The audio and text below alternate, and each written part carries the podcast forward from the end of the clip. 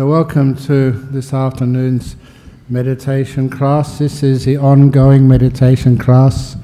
If anybody has come here for the introduction to meditation class, that is being held in the room to my right over here, being taught by a wonderful person, that's Dennis. And so he will be teaching the four classes there uh, for this week, the week afterwards, the week after that, and the final session. This is for people who haven't meditated before Dennis's class, so this is the ongoing class. So, um, on this ongoing class, the reason we make it ongoing, uh, or we have a separate class, this is where we can talk a little bit deeper about meditation, how it works, and how to encourage everybody to allow the meditation to develop into deeper states of stillness. That state of stillness, first of all, if you do get into a state where you see nothing much is happening, please stay there. Don't disturb it. Uh, if you think it's dull and nothing much is happening, that's only the beginning. Uh, one of the similes which I've used is like when you're in a lit room uh, at night time and you go out into the into the garden where there's hardly any light at all.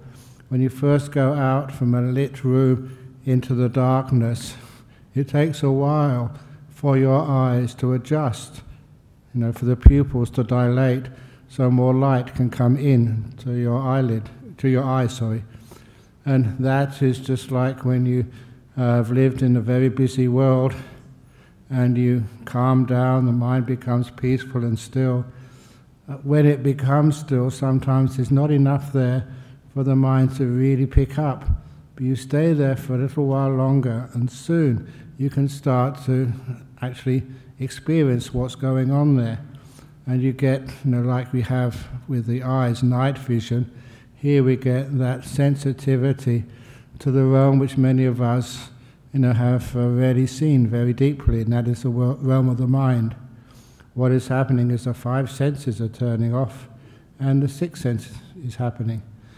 Uh, and again, for those of you who are coming to the introduction to meditation class, the introduction to meditation class is in the room to my right over here. This is the ongoing class. So as we go deeper into the meditation, know, we can actually become much more alert, more mindful, to what's happening inside our mind. Okay, just people still getting themselves adjusted. Good day. Hi.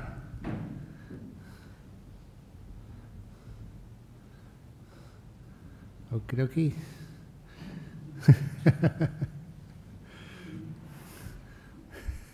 so anyway, so once the mind becomes, you become still inside, one of the whole purposes of the meditation is to let the body's five senses, seeing, hearing, smelling, tasting, and physical touch, get so calm and peaceful that they turn off, they disappear.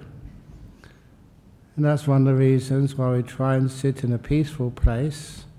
We try and sit in a place which is um, safe the reason I say safe is because often that people's body tenses up, you know, if they have any fear at all. And please know that in all the years we've been here, there's been no danger happened here on a Saturday afternoon. No one has ever died here on a Saturday afternoon. We've been going for many years. So you're quite safe in this place. And it's not just not died, a lot of people have got some great experiences. It's a very safe, beautiful place. So you can relax. And when your mind relaxes, and your body relaxes, and your mobile phone relaxes, and I can relax and stop talking later on. When everything gets quiet and peaceful, it's quite naturally you have the opportunity for the mind to feel free. Once that mind does start to you know, feel free, free for what? Free to just be here, It doesn't have to do anything. The body is relaxed. The sound is not disturbing you. Your eyes are closed, so nothing visual is, uh, is disturbing you. And the body, you know, inside even, is relaxed enough that the body, after a while, can just basically turn off. Sometimes it's like you have, you came here in a car, many of you, and when you come in a car, you park it, you know it's safe, you know it's locked and secure, so it's there for you later on. You don't need to worry about it or keep checking on it. And because of that, you, it disappears, you know, from your mind. It's one less thing to need to be burdened with. And as we come in here, we sit down. This place is safe, so you don't have to burden yourself with keeping your eyes open, always listening as somebody creeping up on me or something. You know that it's safe, so you can let the senses disappear. A lot of the sensory activity is just for the feeling of safety, for security, to make sure that the integrity of your body and the possessions you have with you is safe. But when we allow our body to relax totally, then we don't get aware of our hearing. We're not aware of obviously seeing anything. And even our body relaxes so much, it tends to disappear.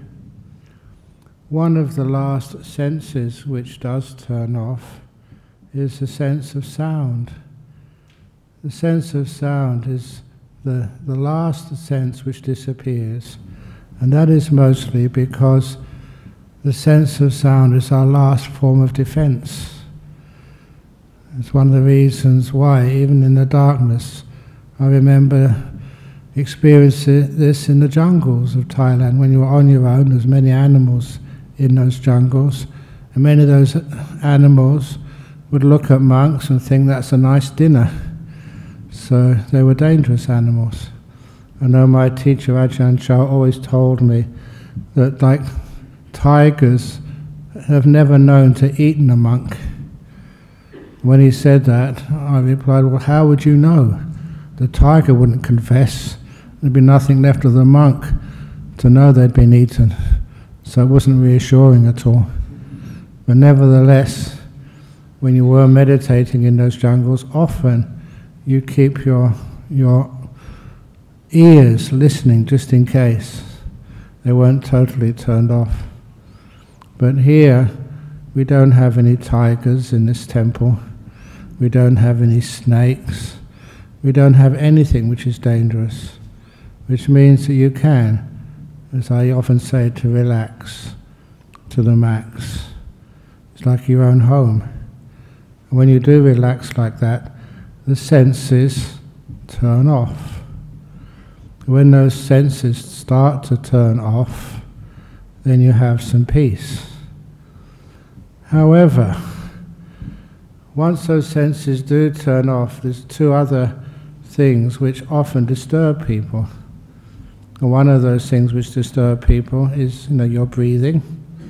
And I mention this because just talking a few days ago uh, to somebody about these sensory deprivation chambers, which first came into Perth just when I arrived in Perth 40 years ago. And the senior monk at that time was Ajahn Jagaro. I was number two. He got to be able to try one of these sensory deprivation chambers out. What they are, if you don't know about them, is little, um, basically boxes, and there's water in there, salt water.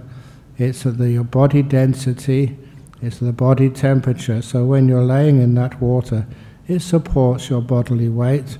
It's not feel cold or hot in other words, there's hardly any sensory uh, irritation at all. You're just floating there. And it's light proof, sound proof. So they're trying to keep as many disturbances out of this tank as possible.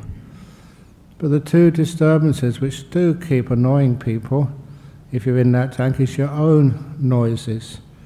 The noise of your breathing, or just your, your thinking. And so, in order to keep that quietness inside, so your body really turns off, we also need to be able to calm down our breathing and also to calm down our thinking. To me, it's a bit strange why people have to think all the time. Maybe that's because I'm a monk and I've trained myself over so many decades of learning to sit down and not think. Be aware to know very clearly, but not sort of give things names and not go into any logical of discourse to myself, not give an inner commentary. And very often in life, I've noticed just how those commentaries in your own mind can really affect the way you see things. And of course, one of those times, which I always remember this, was when I was traveling from one place to another on an aircraft. And it was time for the in flight movie. Of course, I didn't take any headphones, but the, the screen came down in front of me, so I couldn't avoid looking at the, the movie. And, but I'd never had any soundtrack to it. So I was watching this movie, and it looked so ridiculous. I was laughing my head off all the time. I didn't have the movie, no music, just watching it. And I remember afterwards, it was one of the funniest movies I'd seen when it was silent. And it was actually called Armageddon, apparently. People sitting next to me were just really tensed up and afraid and then relieved when it all worked out well in the end. But I saw it without any soundtrack to, to control my emotions. I thought it was just hilarious. I think people who were sitting next to me thought, you know, I must be really weird with a bald head and brown robes and laughing at a disaster movie. But nevertheless, that's how it appeared. And so, if any of you ever want to have an interesting experience, see a very terrifying movie about zombies or something, but turn off all the sound and just watch it without any music or any sound you find it's a totally different experience. But anyway, that commentary which you have in your head is actually quite disturbing compared to the silence you can experience. So, if we're going to calm down our senses, those are one of the, the two of the most important things to learn how to calm down your breathing and your thinking. And at first, we're not used to that.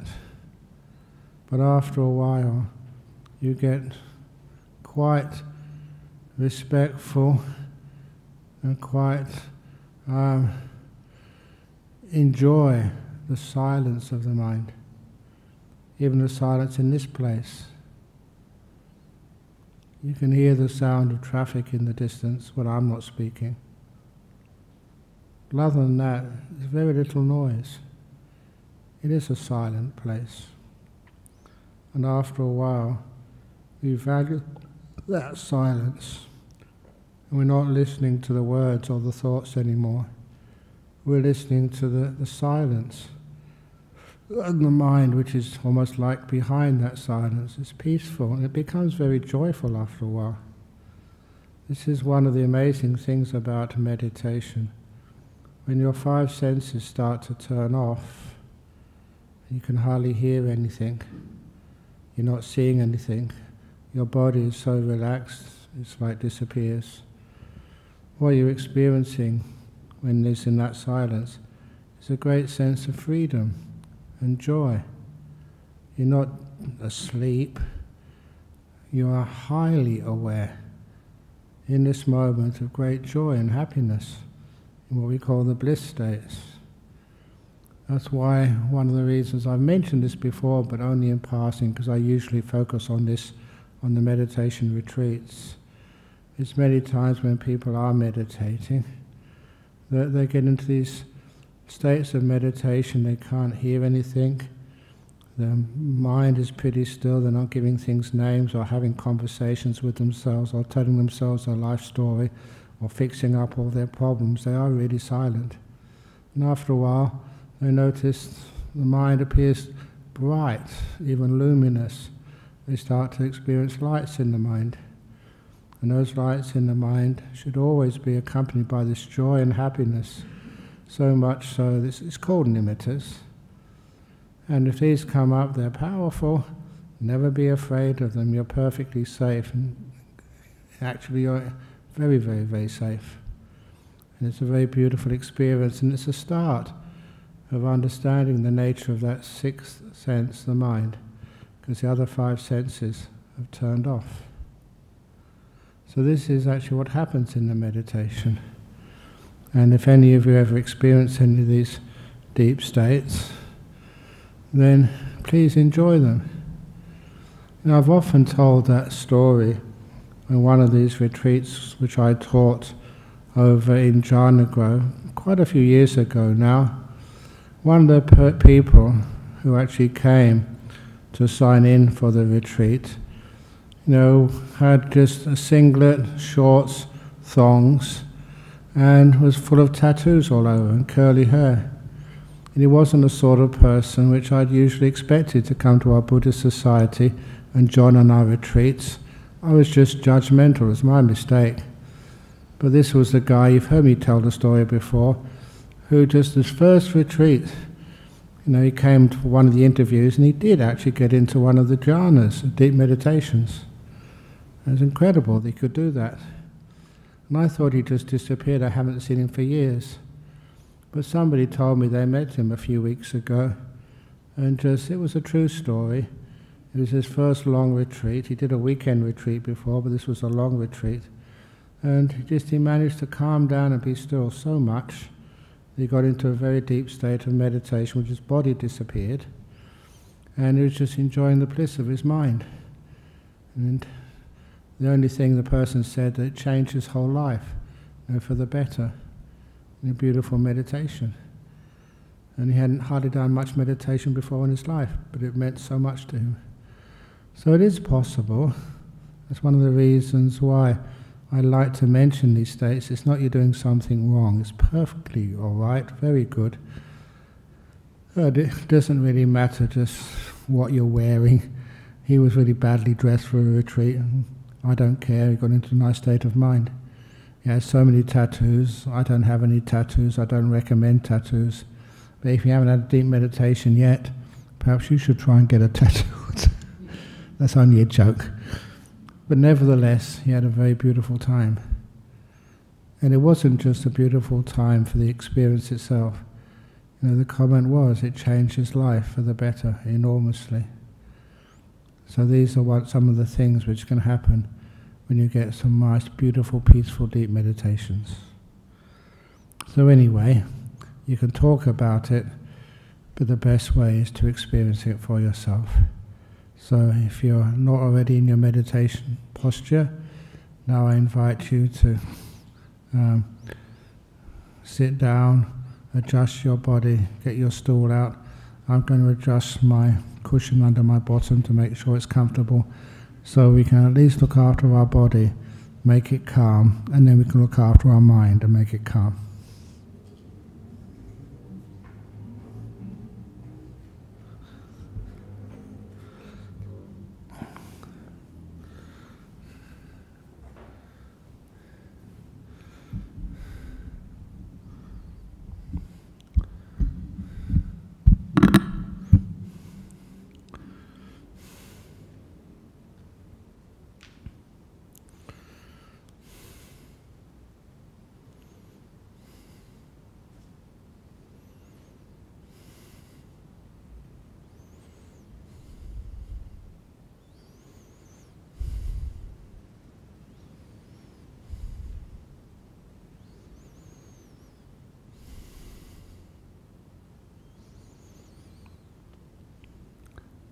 Once you are reasonably comfortable, then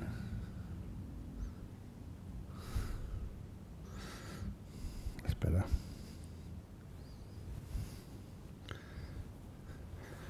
And close the eyes. And I always find it helpful to do a body scan at the beginning.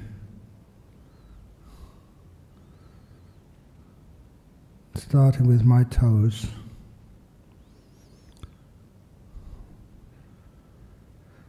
It needs quite a bit of mindfulness to be aware of sensations in a part of your body you don't normally spend so much attention on.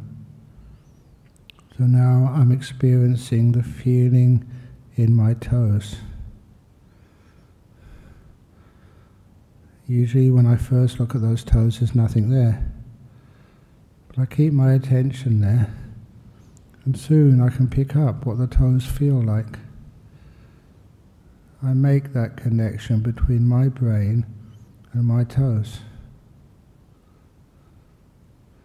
If there's pain or ache there somewhere, it's easy to see. But when it's at ease, I want to pick up that feeling so I know what a comfortable part of my feet that is. Once I have that experience, that feeling, then I move up. So if I know my toes are, are comfortable,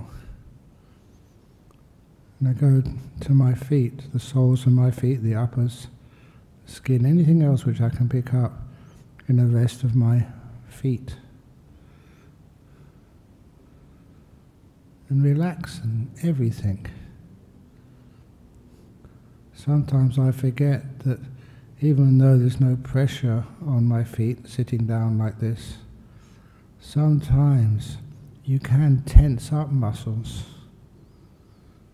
And now I learn how to do the opposite to relax all those muscles, to feel them having no tension at all. Feel the muscles become loose and at ease. And I often compare it, you know, to soaking your feet in a hot bath or like a hot basin of water. I remember used to doing that when you would walk home from school in the snow in UK. And then you get a basin of water and just soak your feet in that for a while. It used to feel so delightful. All the muscles were relaxing. And now you do that just through mindfulness and kindness.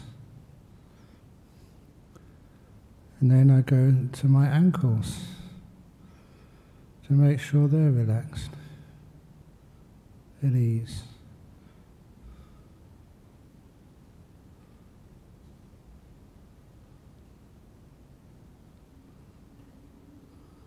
And I just scan that attention up my legs, going up the calves.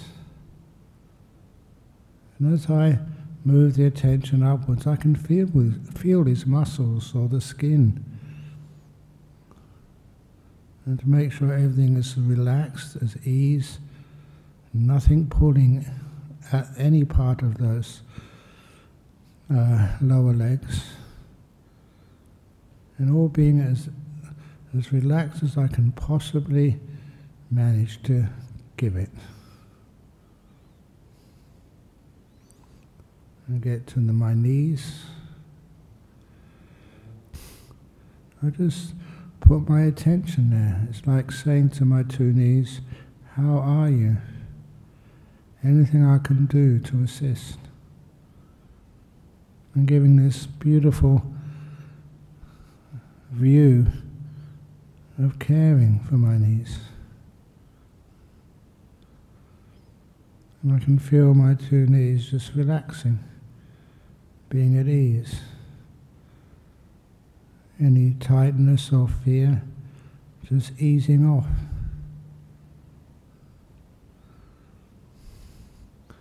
Any injuries just healing up. When you imagine that, it's almost like it's happening.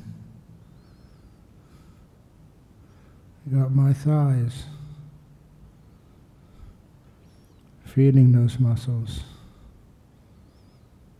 And not just experiencing them, but giving them that relaxing kindness. We have this method in Buddhism of sharing loving kindness with all beings. May all beings be happy and well. And I'm doing that with sincerity to my own thighs.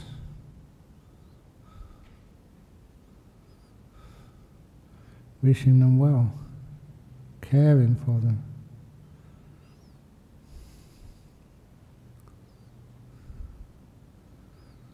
You know, I started to do that. I can feel there's some tension in my thighs. So I'll just linger there a while longer. That's all I do. And then those thigh muscles start relaxing. The tightness eases off.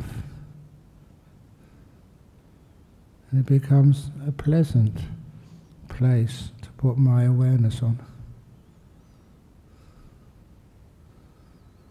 So that allows me to move further up my, bod- my, my body, up to my butt. And I do feel the pressure of my body sitting on the cushion. I feel it, care for it, wish it well and then that feeling becomes even, evenly spread across my buttocks. It allows me to know I can leave you alone now because that feeling will settle down. I've done the best I can to ameliorate that pressure, and soon it will just disappear. So I move up to my waist I really just straightened up my back because for me it feels more comfortable. So I straighten up my back.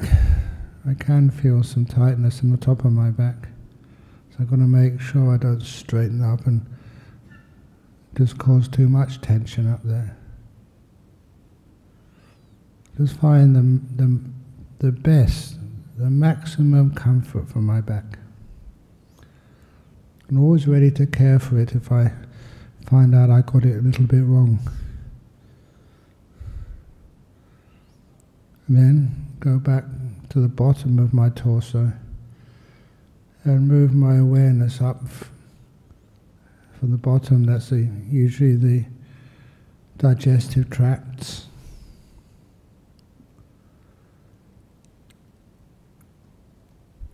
Making sure they're all at ease.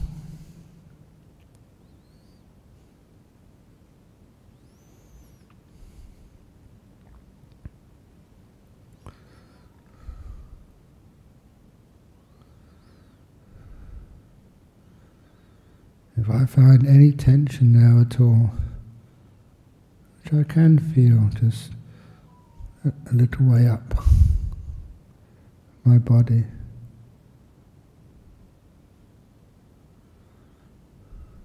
I just focus there with kindness, looking on that feeling with, as they say, kindly eyes of mindfulness. That's all I need to do. Because then usually that feeling gets softer and it disappears.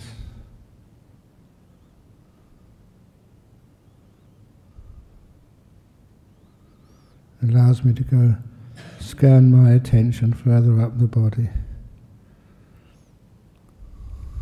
to my stomach. Up to my lungs.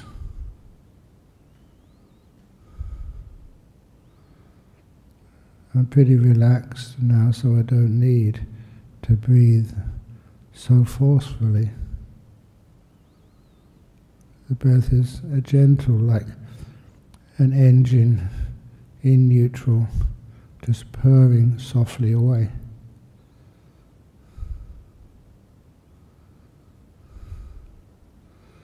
And go up to my chest and my heart feeling everything is relaxed, at ease. Eventually get into my shoulders, which are slightly tense. So I imagine just loosening that tension. Sometimes I imagine there's invisible beings, four of them, pulling apart these muscles on either side of the spine, my shoulder muscles. Imagine them letting go. So there's no tightness on those shoulder muscles at all. Relaxed. And sending that mindfulness with kindness down the arms, past the elbows, down the forearms, to the wrists, and then to the hands. And today I got my hands apart but it feels good.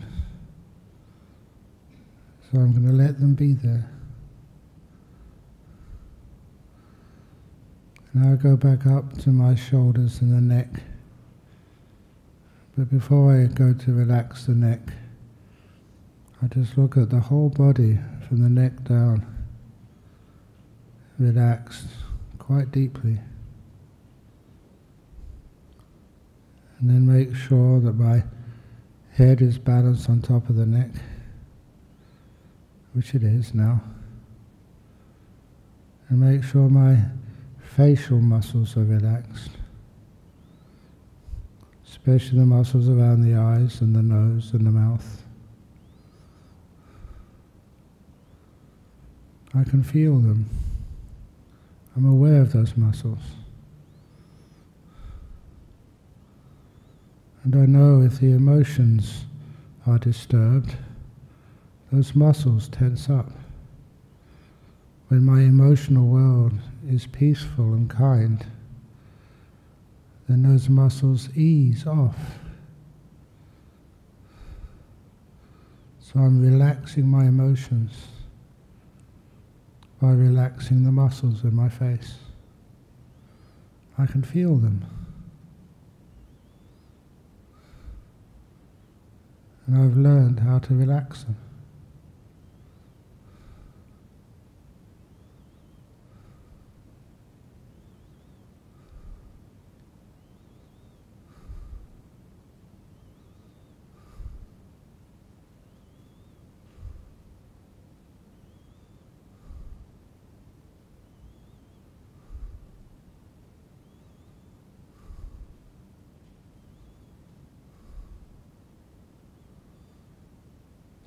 And just look at my whole body, from the top of the head down to those toes, the tips of my fingers.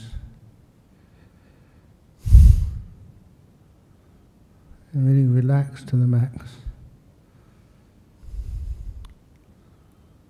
My body feels so much more at ease than when I began.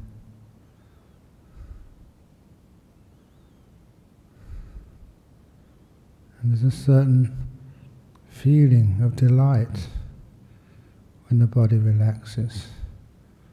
It's like irritations have been removed.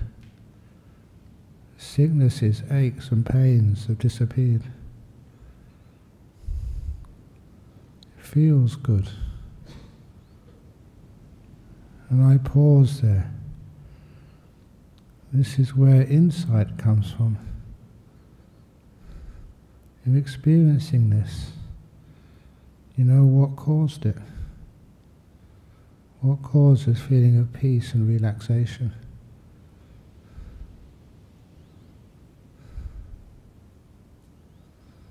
It's an awareness and a kindness which allows things to let go, relax, takes pressure off things.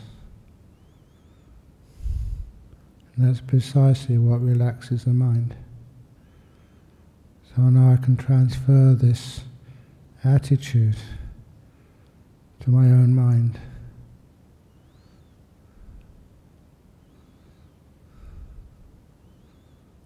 How peaceful am I?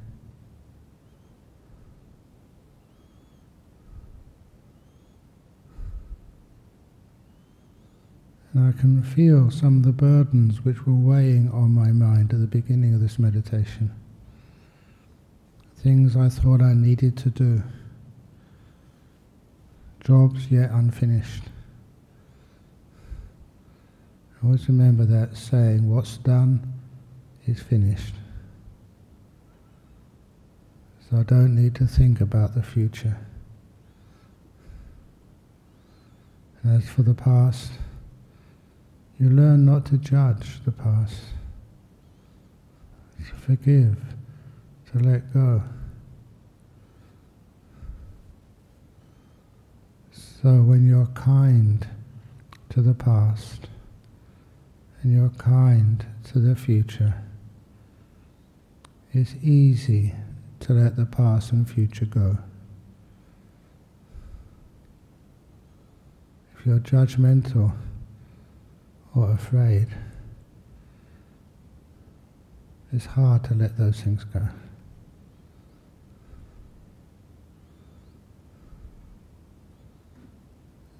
So now I'm in this moment called now.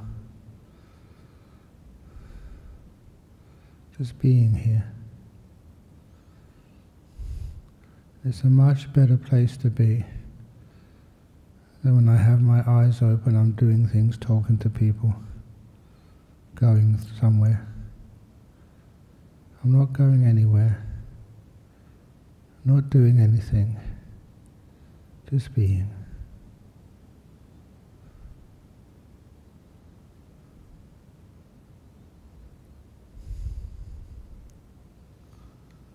In this moment, you know, the next thing which happens it's not something I do or plan to do.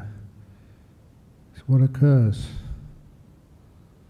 Those verbal functions of the mind, describing, naming, all calm down. It's not just the inner chatter disappears. So not just the external chatter, but the inner chatter disappears. In this moment, you're knowing without describing it to yourself. It's a silence of the mind.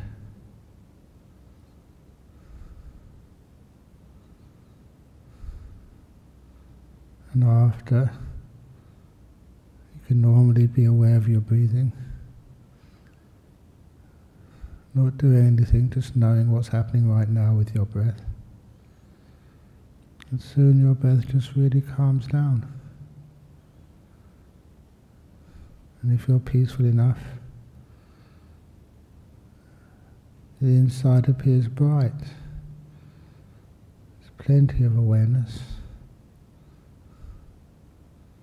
It's beautiful.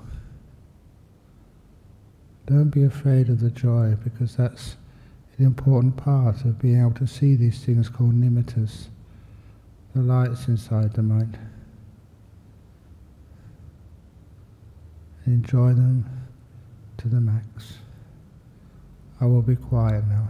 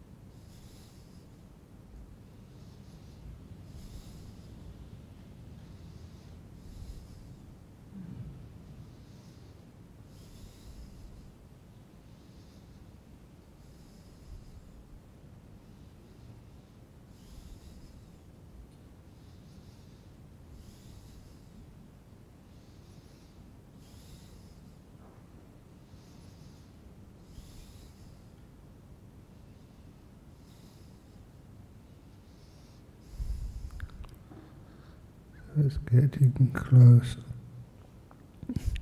to the end of the meditation now. How do you feel?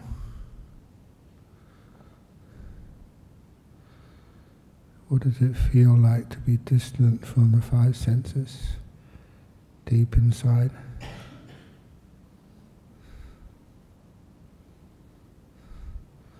What is peace like as an experience?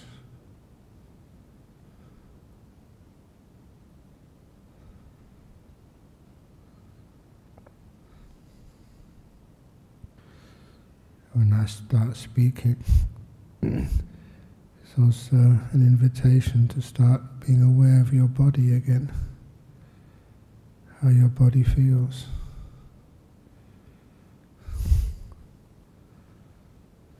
Is it more relaxed when you leave it alone? More at ease, pain free, and healthy feeling?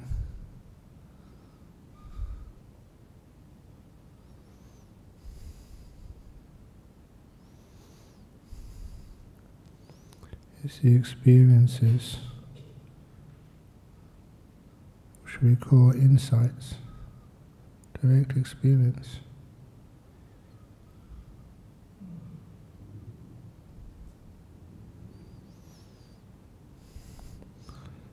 I will now ring the gong three times. Please even listen to the sound of the gong. What is sound? And after the third ringing, you may open your eyes.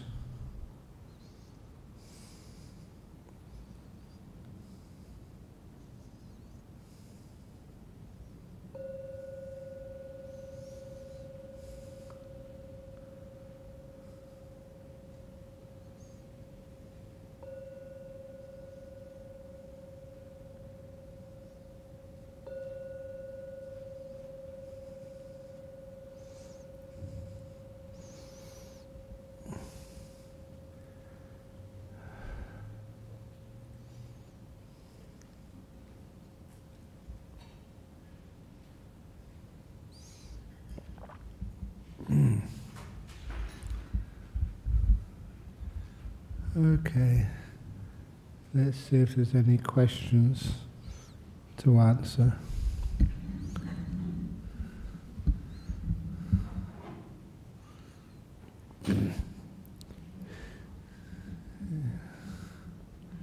Any from people here? Yes, Lawrence.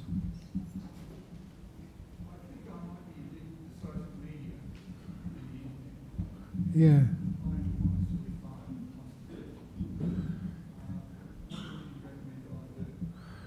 People who are addicted to social media, it's why. It's a source of pleasure, a source of interest and satisfaction. But after a while, usually you find that one's interest in social media gets less and less. Like the same sort of stuff gives less returns. So sometimes social media gets just more extreme. And so if you see that happening, you say, I don't want to be a part of that. And so you do something like you go to you know, a personal retreat at Jhana Grove for a few days.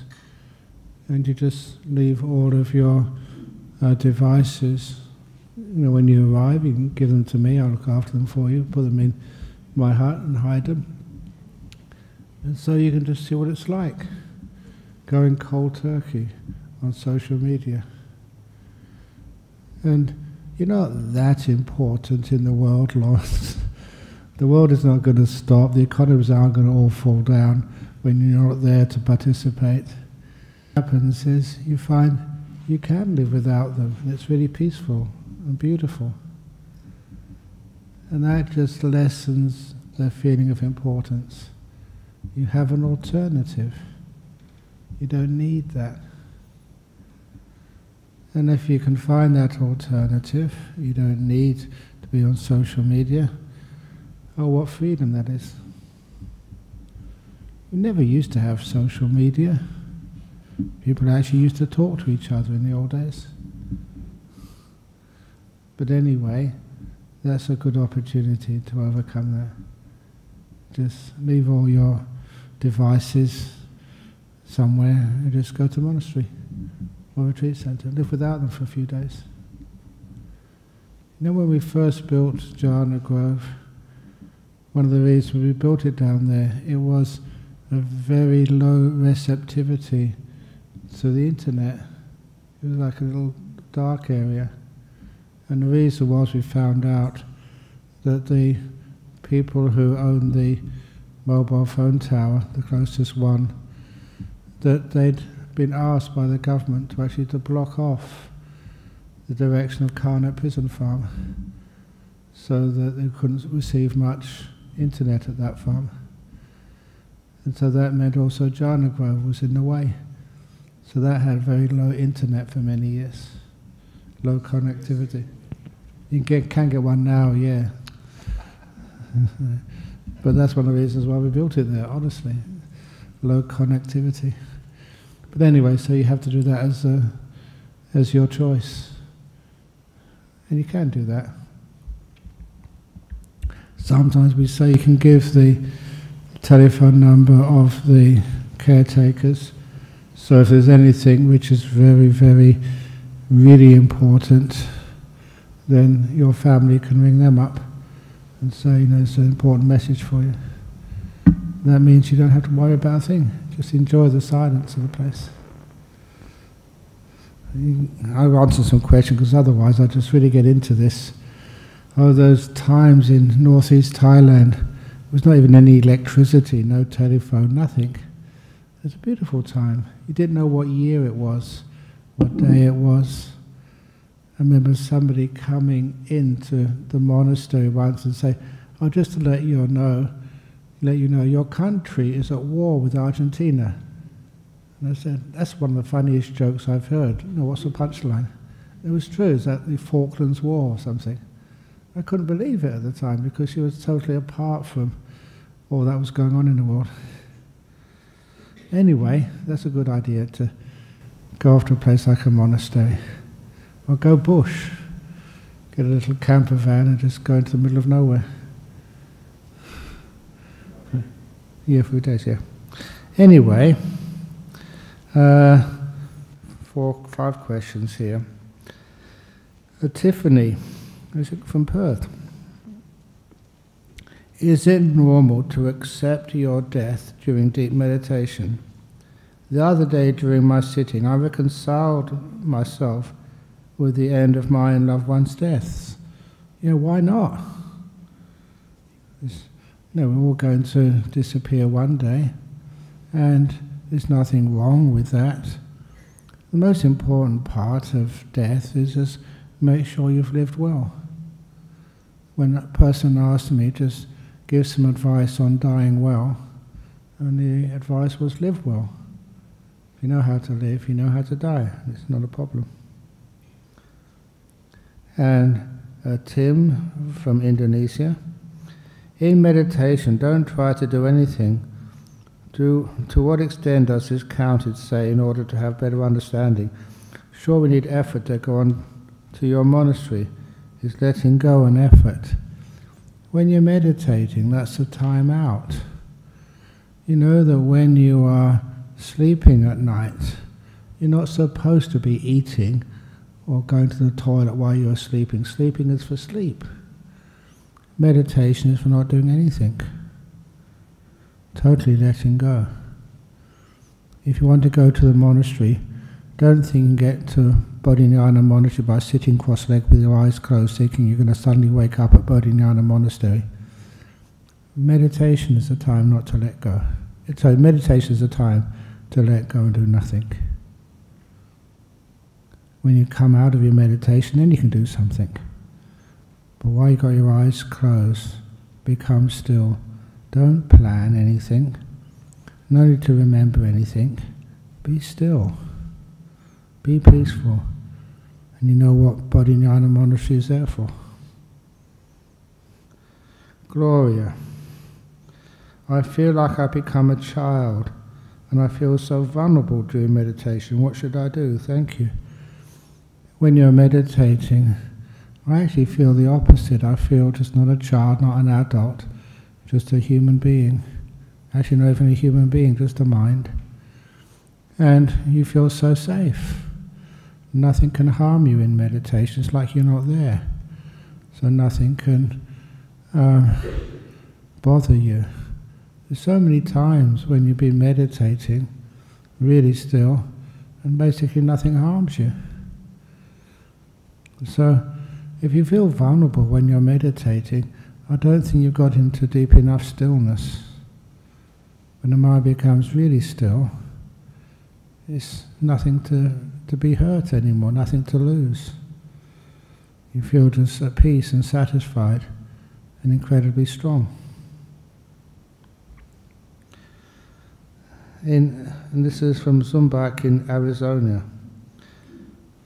Can you elaborate on what Ajahn Chah meant by chicken meditation?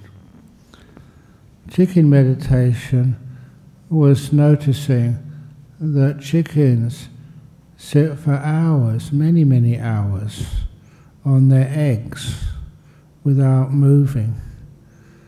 And those eggs are very uncomfortable.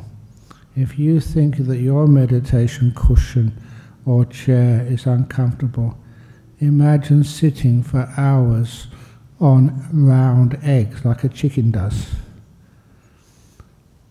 And then somebody once asked Ajahn Chah, if you really want to get enlightened, is it really important that you sit for hours and hours and hours without moving?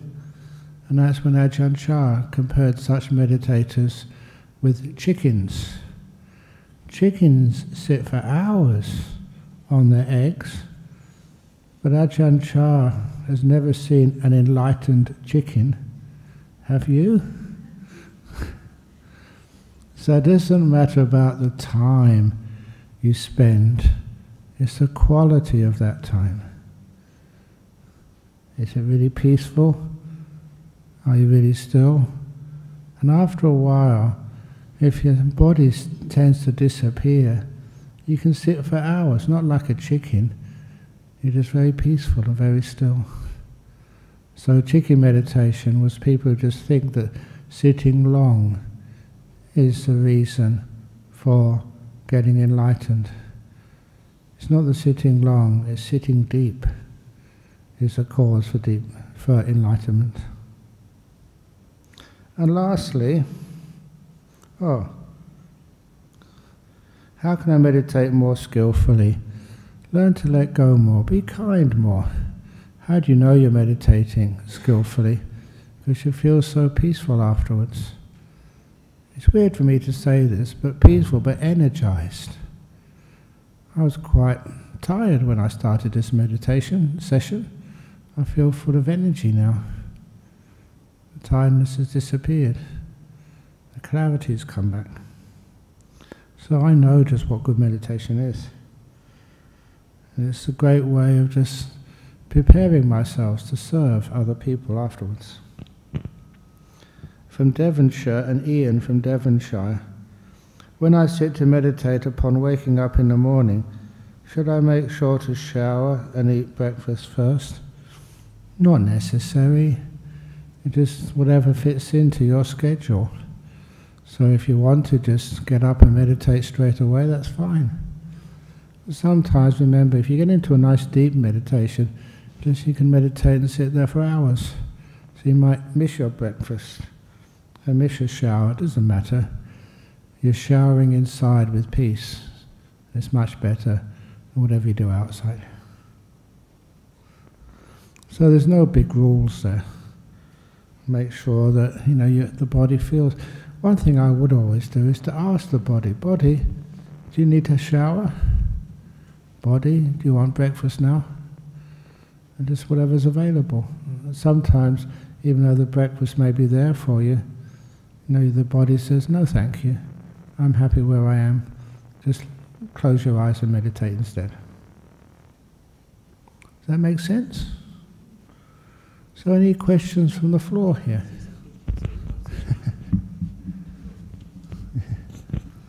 uh, Ajahn Brahm, I'd like to say something on social media and negativity and how we deal with it, you know. Okay, could Yeah, you email me? You see, some of the social media, they spread lies, you know, division, hatred, you know, fear, and all these things. So after listening to them, sometimes you know, like uh, you feel they stir you up, you know, you feel that how do I say, reset the, the Eh, yeah. So what I do is I just but this right. I would spend about maybe depending you know on the severity of it, 5, 10, 15 minutes watching my feeling, you know, and let it go down, all these things, and then and then, and then I let go. Because, I, because it's easy to keep them to you know harbor all these things, you know. Yes, indeed. Sometimes what happens is when you are stirred up, it's hard to stir yourself down Yeah. and just to relax and be peaceful.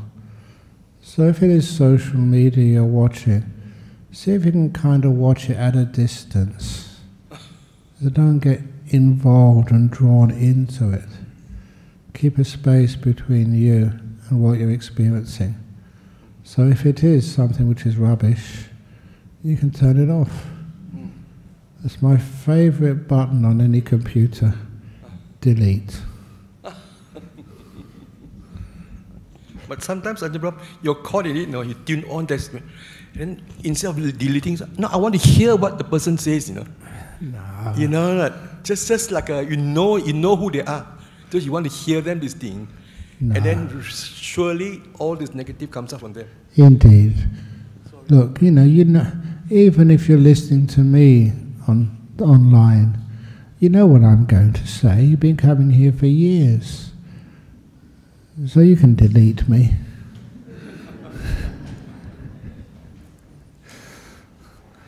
Any, I don't mind being deleted. I'm trying to do that to myself, to delete me. So if you want to delete me, fine. You're my friend. okay, is there any other questions? Okay, we'll stop now, and if anybody wants to come up afterwards, you can talk to me, but don't email me. I'm, I don't know how to do. I know what the other social media is. What are the other social medias? What people do on TikTok or YouTube? No, not YouTube. What? Yeah, no, I don't know any of those. It's wonderful at my age. We never used to use those things. Now do I use email to do business for the BSWA, but not to interact socially. As a monk, we're supposed to be desocializing, keeping a bit of peace and stillness, which is wonderful. Okay, so now going to bow three times, and if you have another question, please come up to ans- ask it afterwards. Because at, at five o'clock we're doing a little ceremony. That's why a lot of Thai people are here for the Magha Puja.